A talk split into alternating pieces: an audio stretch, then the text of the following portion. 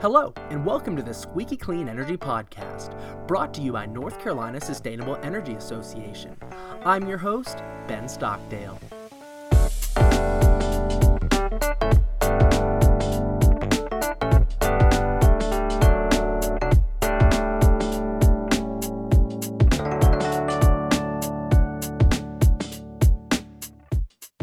Hello, Squeaky Clean listeners. I'm Jarvis Arrington, the intern for the Squeaky Clean Energy Podcast. Bring in the latest in clean energy right to your ears.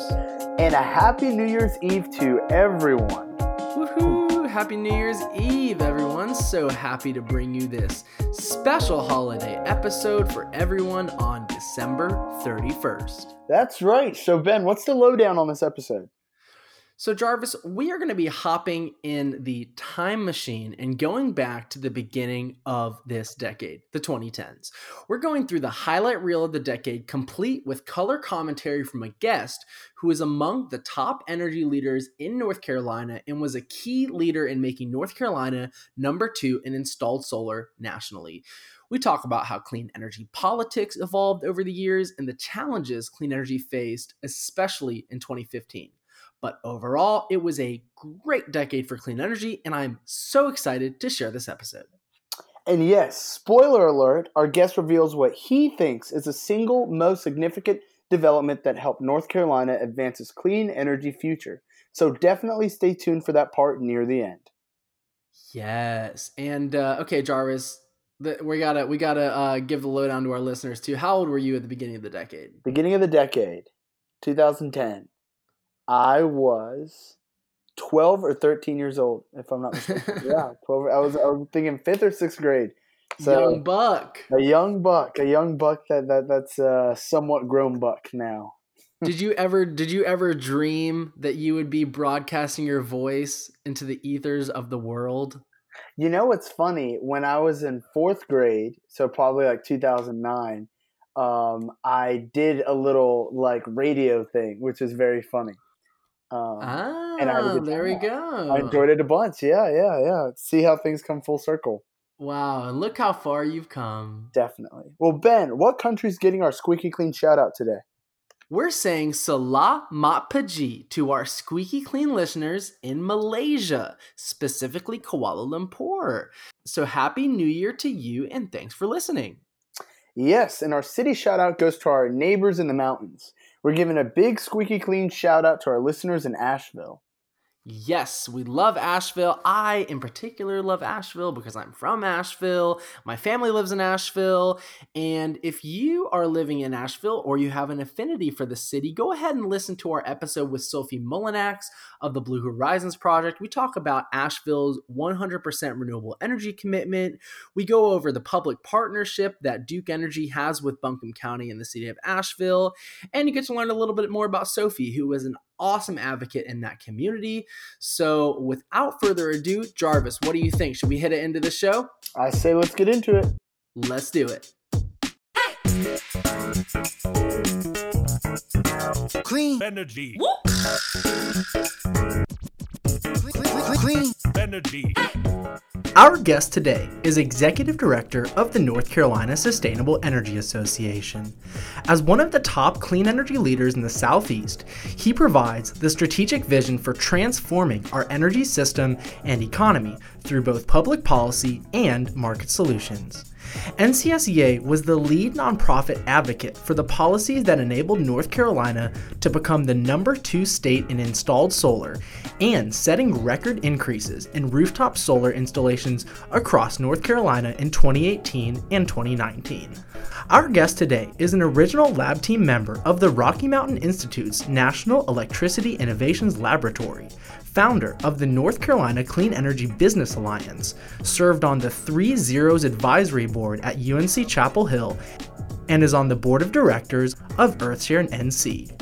From 2006 to 2010, he co led the creation and implementation of the North Carolina Renewable Energy and Efficiency Portfolio Standard and served two terms on the North Carolina Legislative Commission on Global Climate Change. Prior to his 15 years advancing sustainable energy, our guest ensured U.S. and military oil pipelines had adequate worst case scenario emergency response plans. He also worked for five years on conflict resolution over water resources in the Mideast and North Africa.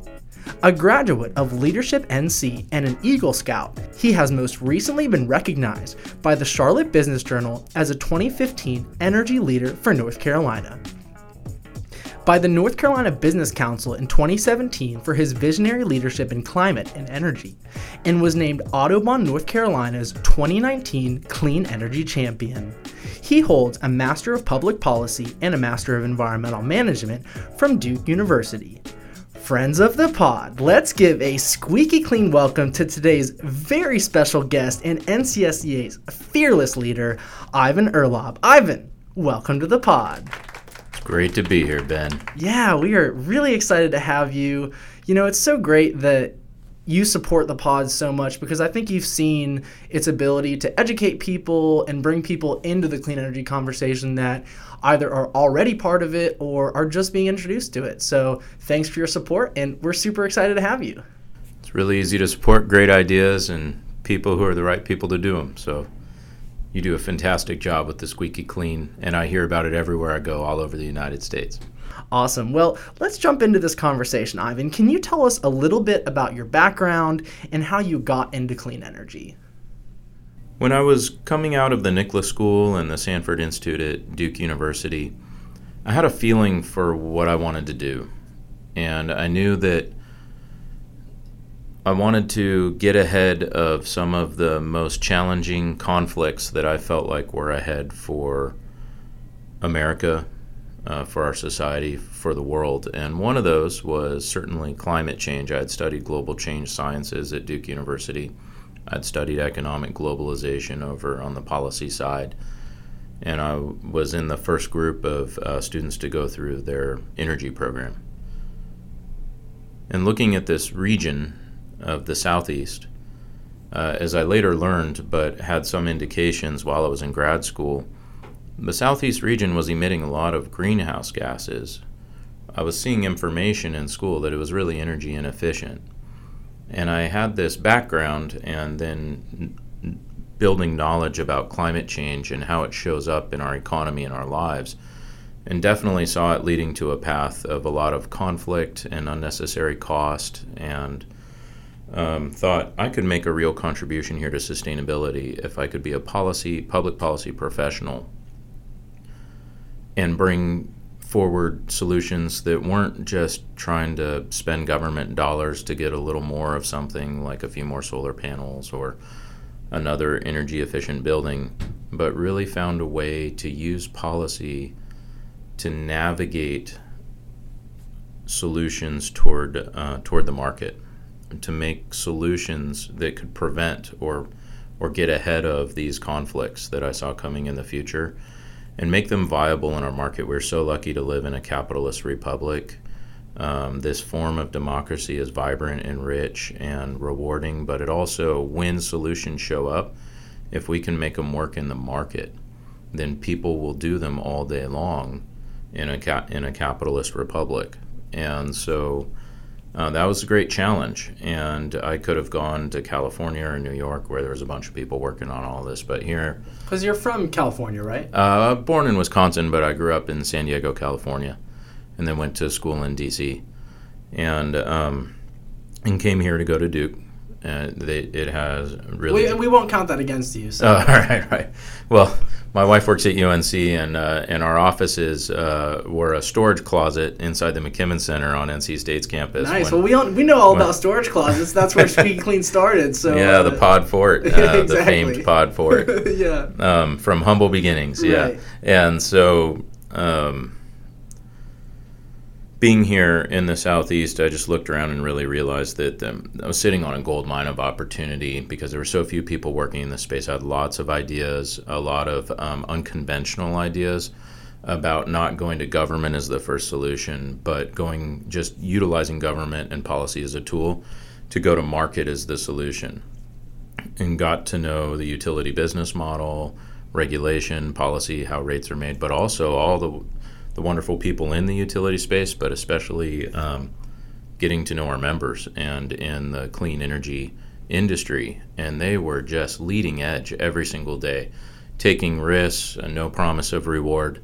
Um, in a, as I learned in a market environment that that was actually had rules that were stacked against them being able to bring clean energy, and and so um, seeing some of that by by meeting folks like pioneers like Richard Harkrader and Carolina Solar Energy while I was in grad school, um, got me connected to NCSEA and to this opportunity. And now that I've been in the job 15 years, um, I've also been able to really lean on some of the other experiences I've had, both in scouts and uh, you know always be prepared and yeah. um, and in international development and conflict resolution.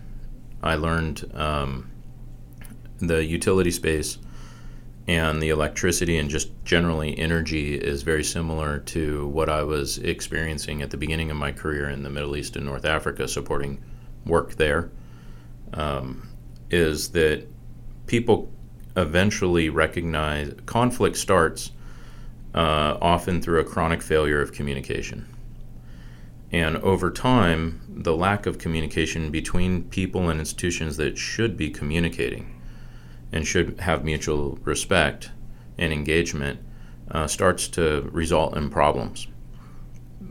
But often people don't acknowledge those problems with sufficient priority and urgency and aren't willing to come to a table to f- take those take accountability responsibility for those problems and work together to solve them until they feel some kind of financial pain around those problems. I was explaining this to a presentation and great discussion I had with the North Carolina Association of Energy Engineers a few weeks ago. Someone asked me, "What?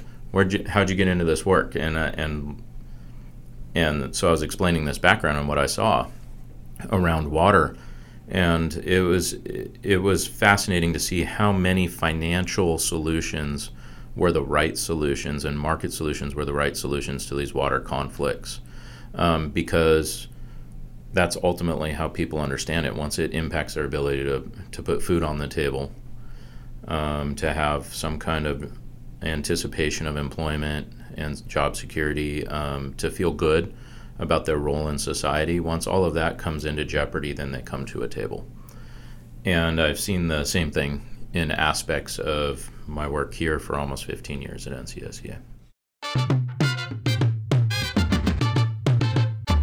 Wow. Well, thanks for that background. That's really interesting that, you know, how you got to clean energy and and your perspective I think is interesting. Kind of seeing a lot of the different stakeholders and how they interact with each other I think is really important. So, the purpose of this episode, as you know, is to do a decade in review, which is a gargantuan task. I mean, when we were originally talking about this, we could have probably done a solid 20 episodes on the last 10 years, but we're squeezing it into one episode so that all the listeners can get the highlights of the last 10 years. So, we're going to jump in the time machine and revisit 2010. What was the status of clean energy in North Carolina at the beginning of this decade? Well, at the beginning of this decade, um, we were just getting the opportunity to start to prove a lot of uh, assumptions and claims we had made in the 2000s. Um, that transitioning uh, part of our energy mix uh, to being renewable energy and energy efficiency would cost less. We got a policy adopted in 2007 uh, the only REPS in the southeast that said. And what is an REPS for our listeners who might be unfamiliar? Yeah, Renewable Energy and Energy Efficiency Portfolio Standard. So essentially, takes two common policies out there in the U.S. at the time and and integrated them together: an energy efficiency requirement or standard and a renewable energy requirement or standard, and integrated them so that that we could have more competition on price and quality between firms. And if the utility wanted to do it all themselves, that was okay by the law. Um, but the law didn't then start to kick in until 2010. So that was the beginning of, hey, we said 2,000 jobs are going to be created as a result of this law. We're going to avoid spending half a billion dollars uh, versus what the utilities' plans were at the time the law passed. And so we were embarking on this. I think there was enough solar to power 0.08% of homes in North Carolina like was connected to the grid at the time for the for example uh, Duke Energy and Progress Energy had almost uh, no energy efficiency. They had just recently minted a, a well negotiated agreement with stakeholders um, to start to uh, start down a path to getting to one percent energy efficiency a year. Uh, previously, they had had no efficiency in, the, in their in their plans or their business model, um, so there wasn't a lot going on in North Carolina. We ranked number nine in the U.S. at the time uh, for solar, but right in 2010 we jumped. We uh, in 2007 we were 47th in the U.S. in installed solar, and by by 2010 we had risen to number nine. So that came very quick, and that was with the very first early implementation when commercial and utility scale solar started to break through in 09 and 10 as a result of numerous policies um, that we had designed and put and worked with our legislature and some decisions at the Utilities Commission and to get in place uh, that added up to viability in this very closed, non-transparent um, monopoly market.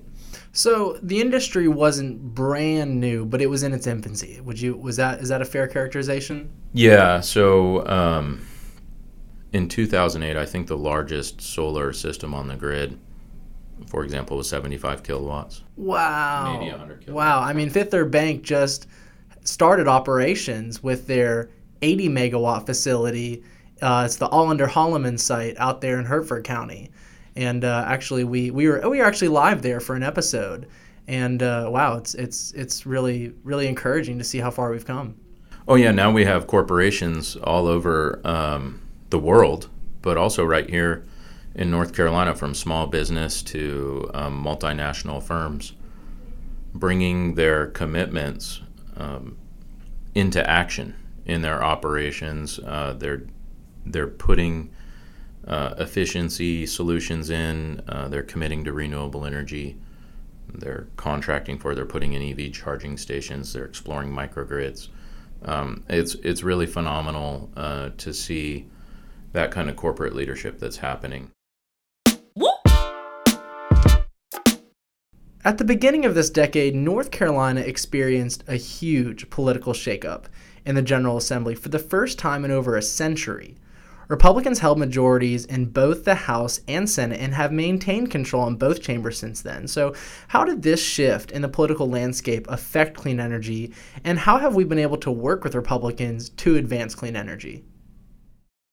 It was a real shock to a lot of people when the political wave of the 2010 election swept the nation, but also swept through here in North Carolina. I think a lot of people maybe thought there would be some change, but didn't know what that change would look like. They didn't know what it meant. Fortunately, um, we have some great folks on our team, still on our team, that were on our team back then, uh, like Julie Robinson and others. Who yep. shout uh, out to you, Julie. There you go. Uh, much appreciation for Julie. Um, we were having conversations. Um, Paul Quinlan, who's with the wonderful consulting firm ScottMadden now, was on our team back then, and we were looking at some polling data and we were talking about the landscape, and we said, we think there's going to be a big, big change here. And so, what is really going to matter for us to be able to achieve our mission is to really hone in on market and economy and make sure we are evidence based and legitimate about talking about and promoting clean energy on economy and market. And we, uh, about five months ahead of that election, went really hard at work uh, to pull together everything we knew from kind of our clean energy industry census. We were the first state to measure the clean energy industry, its jobs, its revenues, starting back in 07, 08. So we had that information. We had some other market data and information we had been building for the Department of Commerce and others um, over the recent years. And uh, we put that together, and um, then the election results came in. And by the 2012 election, only eight of a hundred of the 170 legislators that had, for example, voted either unanimously or near un- unanimously for that REPS policy I was just talking about, um, only eight of them were still in office. Wow.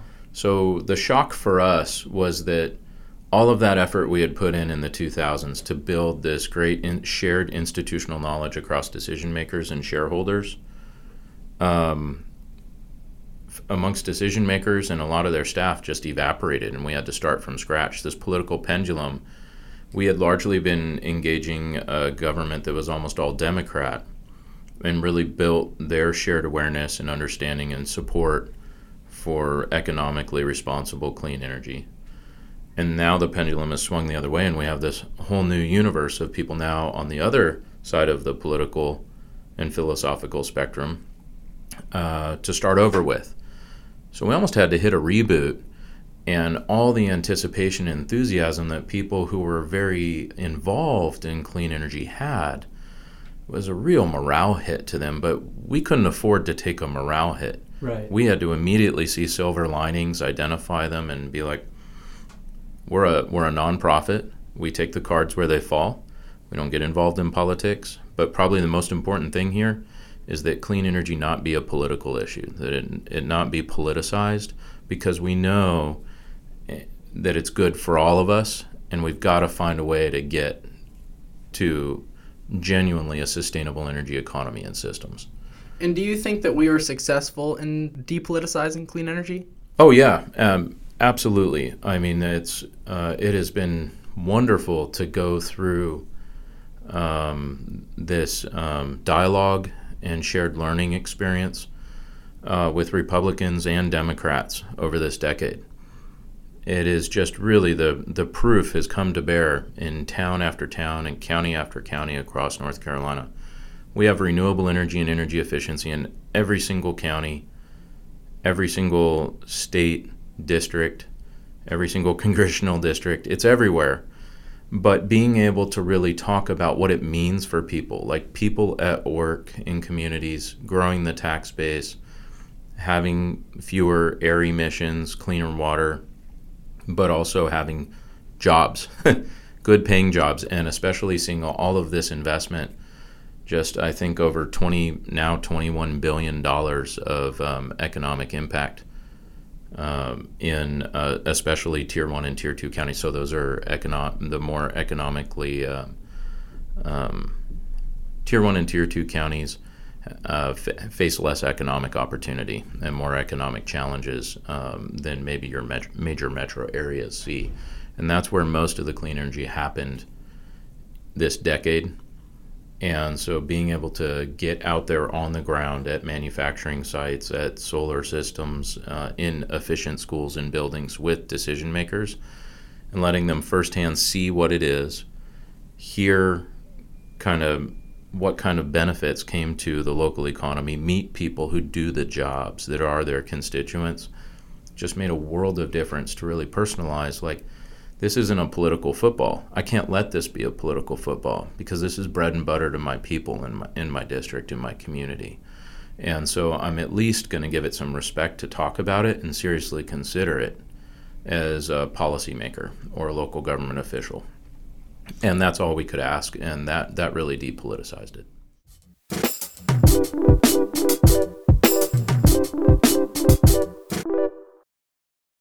So you're touching on it, but one of the reasons that I think clean energy was able to be de- depoliticized is because of the jobs that it brought and because of the real people's lives that were affected by this and, and bringing more and more people into the clean energy industry. So let's talk a little bit about jobs. How did the clean energy job market change in this decade? Because the clean energy industry supported around 12,000 jobs in 2010, and our NCSEA 2018 census reported around 43,000 jobs. So, what marked that uptick?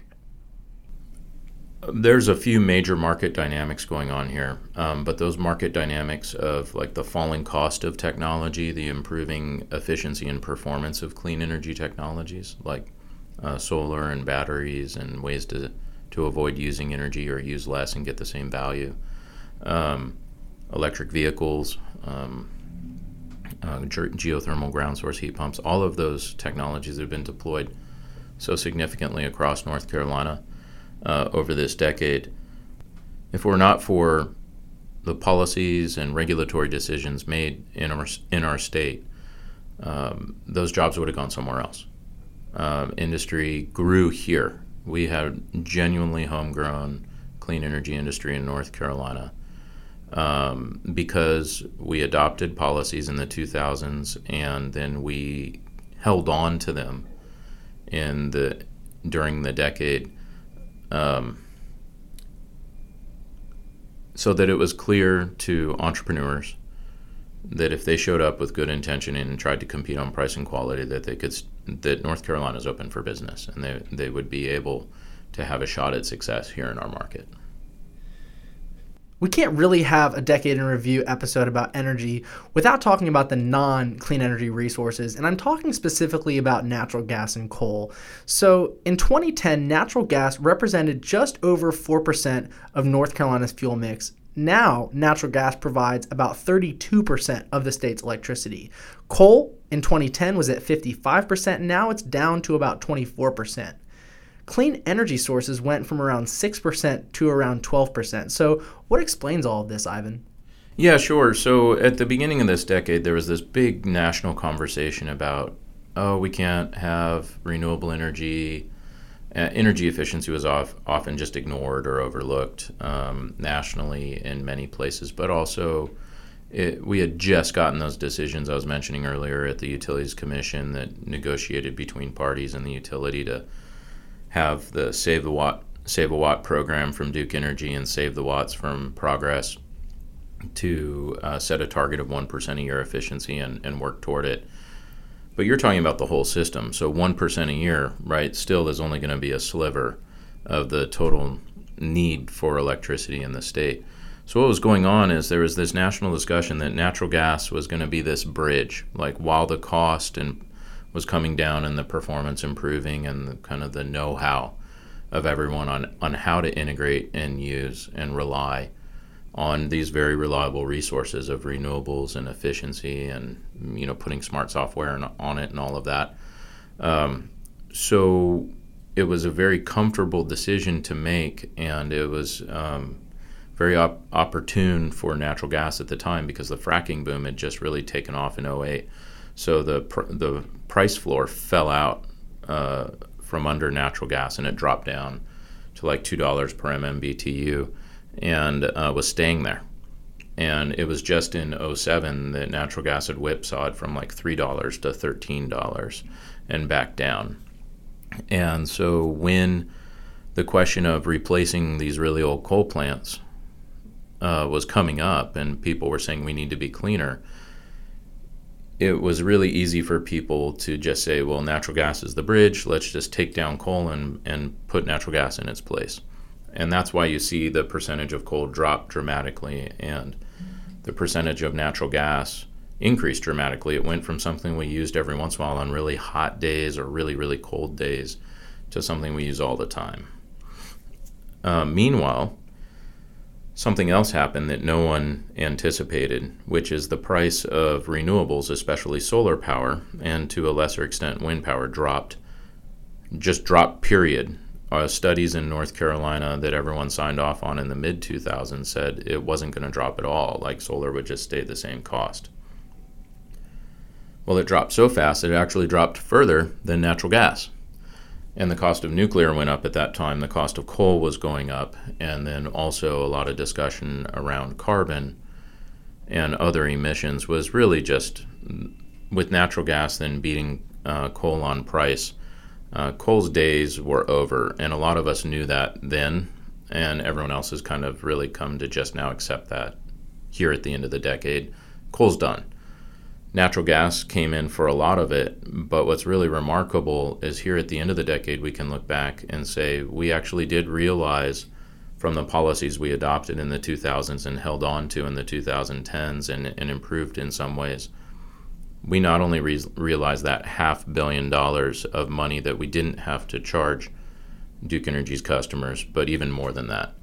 And with policies adopted in, in uh, 2017, 2018, 2019, um, we've seen even more cost effective um, renewables come online in North Carolina.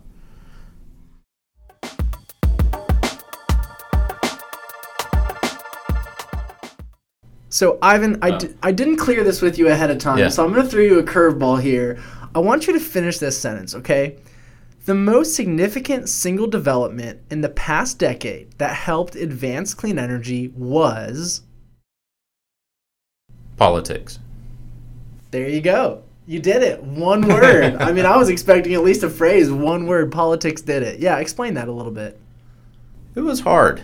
Uh, there was a lot of um, interest in natural gas fracking in the first half of the decade. Uh, there were those in um, positions of authority who thought there might be a big economic opportunity to the state if we just made some rules and you know set some goals around fracking, but none of that materialized. And by 2014, it became pretty clear that there was no uh, political win for the economy and energy and jobs in fracking in North Carolina. And actually, there was probably going to be a goose egg uh, because no fracking has happened um, even since then. Some decided to kind of turn their political energies and resources toward uh, trying to repeal all of North Carolina's clean energy laws. And um, they and a few folks and those who were here in that day uh, know who I'm talking about. um, no need to name names. It's uh, stay focused on on the results, right, and, and yeah. the good outcomes and how we're better off for it. The silver lining. So um, there was a full, intense attack to repeal all clean energy policies. And uh, there were those in um, the legislature who, some who saw a lot of opportunity politically if they were to succeed. And we came um, a few times down to the wire of hours or minutes of votes um, that would have done just that. But the thing, the saving grace, um, was what I had mentioned earlier about getting legislators with we had no interest in political affiliation. We're interested in the public interest in North Carolina's future and having a sustain like good quality of life, competitive economy, you know, sustainable energy systems, sustainable energy economy. All comers, come out, come come see a solar farm, come see a manufacturing facility. Um, you know learn about it see how see how it benefits your community and how it could benefit your community and because we did that for over four years pretty intensively um, and we're open to just have any conversations anytime with anyone introduce them to people that could answer their questions enough legislators learned enough and became interested and supportive enough that they actually flipped from coming into office in the 2010 and 2012 elections thinking that clean energy was bad and that they shouldn't support it to realizing that it had a lot of promise, if not already benefit, uh, for the people they represented. And so we had just enough bipartisan support to stand up to those attacks and stem the tide long enough that we went through a grueling legislative session that year where we had to throw as much as we could of our time and attention and resources, many long nights, at working together with people across the spectrum of our society and economy and legislators and, and others in government to stop this this bad outcome from happening. And when we ran through that gauntlet, the the fire of that gauntlet, and the attacks just gave such urgency and priority to clean energy that it focused people's attention on it long enough to to ask the question and answer it for themselves, to have those critical conversations with themselves and others what does clean energy mean to me? What does it mean to the people I represent? What does it mean to North Carolina's future? And enough people from all areas of the political spectrum came to a conclusion that it's it's good for us. And it's good for us for multiple reasons that um, do not present political risk to me, like for decision makers. And so they stood up for it. And after that, after 2015, I mean, NCSEA was almost decimated. It wore us to the bone. We ran a half million dollar deficit as a nonprofit. It was an ugly year. It was a tough year, and we were wiped out. And we had to get up the next day and come back and just stay positive and find that silver lining and build from there. But the blessing was is that we had genuinely depoliticized the issue and made it about economy and quality of life and like a a competitive North Carolina globally for the future. And enough people got that, and enough people understood what it meant materially in their lives um, that it gave us something to build with together. And now in 2019, that was the central question. A lot of people think there was a lot of conflict around um, just kind of Duke Energy and their financial interests, but this was really a conversation about and I think Duke acknowledged this, that we've got to reform the whole way we regulate electricity and think about energy in our economy and our systems. And so that conversation would not have been possible to come to a head in 2019 if we had not run through the gauntlet together uh, with these attacks and overcoming these attacks in 2015. So, as terrible as that was, and as much as it strained all relationships on the landscape, um, we're better for it. Well, the 2010s, would you call it a success for clean energy? Yeah, and and I I didn't expect to kind of have a theme about politics, but I mean I guess I do have a policy background, and and politics of the policy process is something I'm grateful to Duke University for training me in and having that experience in international development to be able to operationalize it. But bringing it to this job in this decade, we have successfully. I am I am utterly optimistic and confident at the end of this decade that we can come together and solve our remaining kind of foundational challenges with energy. We just had the political pendulum swing from entirely one party in our state and we advanced clean energy to now entire it points entirely the other party and we advance clean energy to I don't know what's ahead, but it's probably going to be something in between those two extremes politically and and we did it together in both instances I don't see any reason why we can't do it together now going forward. And and now we're really getting to the kernel of uh, understanding and challenges and opportunity. So um, this is a good place to end the decade, and I'm grateful for it. Um, it wasn't what I expected, maybe at times not what I signed up for. Um, and I could probably say that about everyone who's worked here at NCSEA. But yeah, um, man, we've done it. Like, and we and we and we only did it together. Well, it's a good place to end the decade, and it's a good place to end the episode. This was a great review. Ivan, thanks so much for joining us. Happy December 31st, New Year's Eve to everyone. We'll be back with you tomorrow on New Year's Day to give you a little bit of insight on what the 2020s might look like we might even talk about 2050. Is that even a real year? We'll see if we can even make it there. But if we do, clean energy is definitely going to be part of that conversation. So, Ivan, thanks so much for being on the show. Thank you, Ben.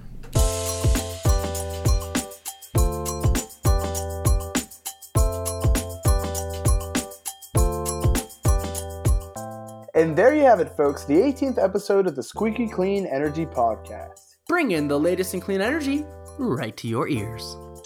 I mean, wow, Ben, it really seems like Ivan is a living legend. He really has been on the clean energy grind from the beginning. On that grind. Yes, you know, he's got that institutional knowledge. He's one of the few people that can speak authoritatively on the history of North Carolina's clean energy landscape. So, if you're going to do an episode on the decade in review in terms of clean energy, I feel like Ivan's the perfect person. So, really glad we got him on the show for this one. I don't think I could agree anymore. But uh, Ben, what do you think your key takeaway for this episode is? So, Jarvis, I think my key takeaway is that our industry made it through quite a bit of adversity. And I think that's a lesson that listeners in other states can take away and really resonate with. You know, as we battled against all the attacks on clean energy, I feel like they actually somehow propelled the industry forward and made it even stronger. Ivan talked about the silver lining, and I really want to flag that for listeners. You hear about it a lot. It's almost cliched, but it's really not. Look for that silver lining, even when the clean energy future seems a long way off, because we're all doing this together, and we need that that grind, that incremental change to really achieve this clean energy future. So, with that, Jarvis, what is your key takeaway? One word politics. I think that it's clear that since we're able to depoliticize clean energy, we were able to work with all lawmakers and stakeholders in order to advance clean energy. I also believe that regardless of how the political landscape changes in this upcoming decade, I think that we'll have a much easier time given that we've already worked so hard in order to keep the focus of clean energy on jobs, investment, and economic development. Yes, that is indeed key. Thanks everyone for listening. This is part one of a two part episode package. It's a holiday gift for all of you. And part two is going to also be us in the time machine, but this time we're not going backwards. No, we're going forwards. We're going forwards in time. We're going to make predictions about the future of clean energy in North Carolina. We're going to do it with Ivan Urlaub again, the executive director of the North Carolina Sustainable Energy Association. And, and it's another awesome, awesome episode. So stay tuned for that one. Thanks again for listening and have a happy New Year's. Happy New Year's, everyone.